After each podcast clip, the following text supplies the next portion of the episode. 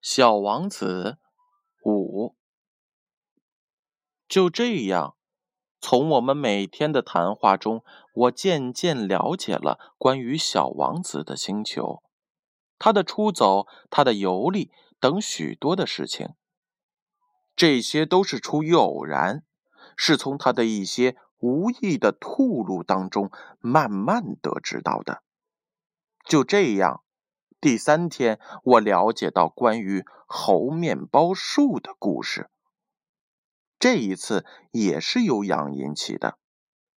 突然间，小王子疑虑重重的问我：“羊吃小灌木，这是真的吗？”“是的，是真的。”“啊，我真高兴。”“我不明白，羊吃小灌木。”并不是什么了不得的事儿，但小王子接着又说道：“那么，羊也吃猴面包树吗？”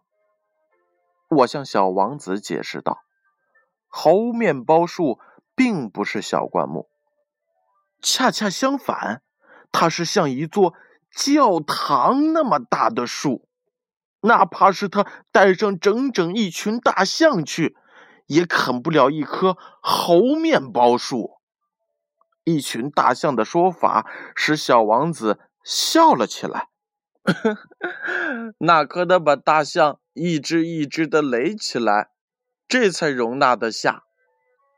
接着，他很有见识的说：“猴面包树长大之前也是从很小开始的。”这话倒不错。可是，你为什么要羊去吃幼小的猴面包树呢？他回答我说：“哦，那还用说？似乎这事儿不说自明。可是要弄懂这个问题，我却得动一番脑筋。原来呀，小王子居住的星球上和所有别的星球上一样，长着有益和有害的植物，因此也有好的和坏的种子。”可是，种子是看不出来的。它们沉睡在泥土深处，直到其中的一颗不知怎么的，忽然想起来要苏醒过来，于是他就伸伸懒腰，开始羞答答的朝着太阳长出一株玲珑可爱的、不碍事儿的小苗。如果是小萝卜或玫瑰的嫩苗，那就让它任意生长去。如果是一株坏苗，一旦辨认出来，就应该马上把它给拔去。小王子所住的星球上有一些非常可怕的种子，这就是猴面包树的种子。在这星球的土壤里，这种树的种子简直多得成灾。对于一株红面包树苗，你要是拔得太迟，那就再也无法把它清除。它会盘踞整个星球，它的树根能把星球给钻透。如果星球很小，而猴面包树又很多，那就会把整个星球给撑破。这是一个生活纪律的问题。小王子过后向我说：“整个早上自己梳洗完毕以后。”必须仔细的给星球梳洗，必须规定自己按时去拔猴面包树苗。这种树苗刚萌芽时与玫瑰苗很像，一旦可以区别出来时，就要把它给拔掉。这是一件令人讨厌的工作，不过也很容易做。有一天，他建议我好好的用心画一幅漂亮的画。好让我家乡的孩子们对这件事儿有所认识。他还对我说：“如果将来有一天他们外出旅行，这对他们很有用的。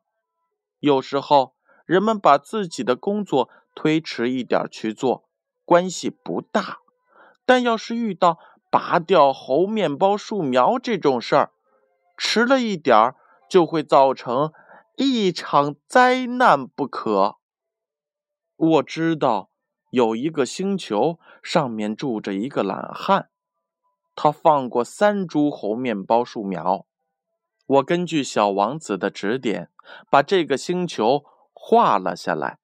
我从来不太愿意以道学家的口吻来讲话，但猴面包树的危险性确实大家都知道的很少。因此，这一次我突然打破一向不喜欢教训人的习惯。我说：“孩子们，要当心那些猴面包树呀！为了使我的朋友们警惕这种危险，他们和我一样。”长期和这种危险接触，却没有意识到它的危险性。我花了很大的功夫画出这幅画。我提出的这个教训意义是很重大的，花点功夫很值得。你们也许要问，为什么这本书中其他的画都没有这幅画画的那么壮观呢？回答很简单。别的画我也曾试图画得很好，但却没有成功。而当我画猴面包树时，有一种急切的心情在激励着我。想要知道更多我和小王子的故事吗？那就明天见吧。